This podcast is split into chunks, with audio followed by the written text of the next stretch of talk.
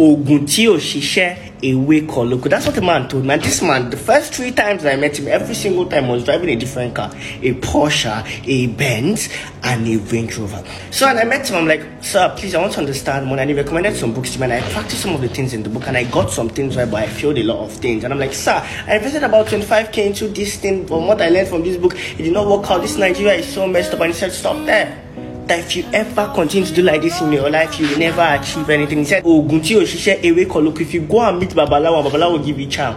And it did not work. It's not Babalawo that fuck up. It's not the charm that is rubbish. It is you that did not forget to pick one leaf. Go back to the bush and go and find the leaf. He told me that in this life, unless I understand that anytime something does not work for me, it is not Nigeria, it is not my mom, it is not the system, it is not my ex, it is me that did not get my strategy right. I should go back again.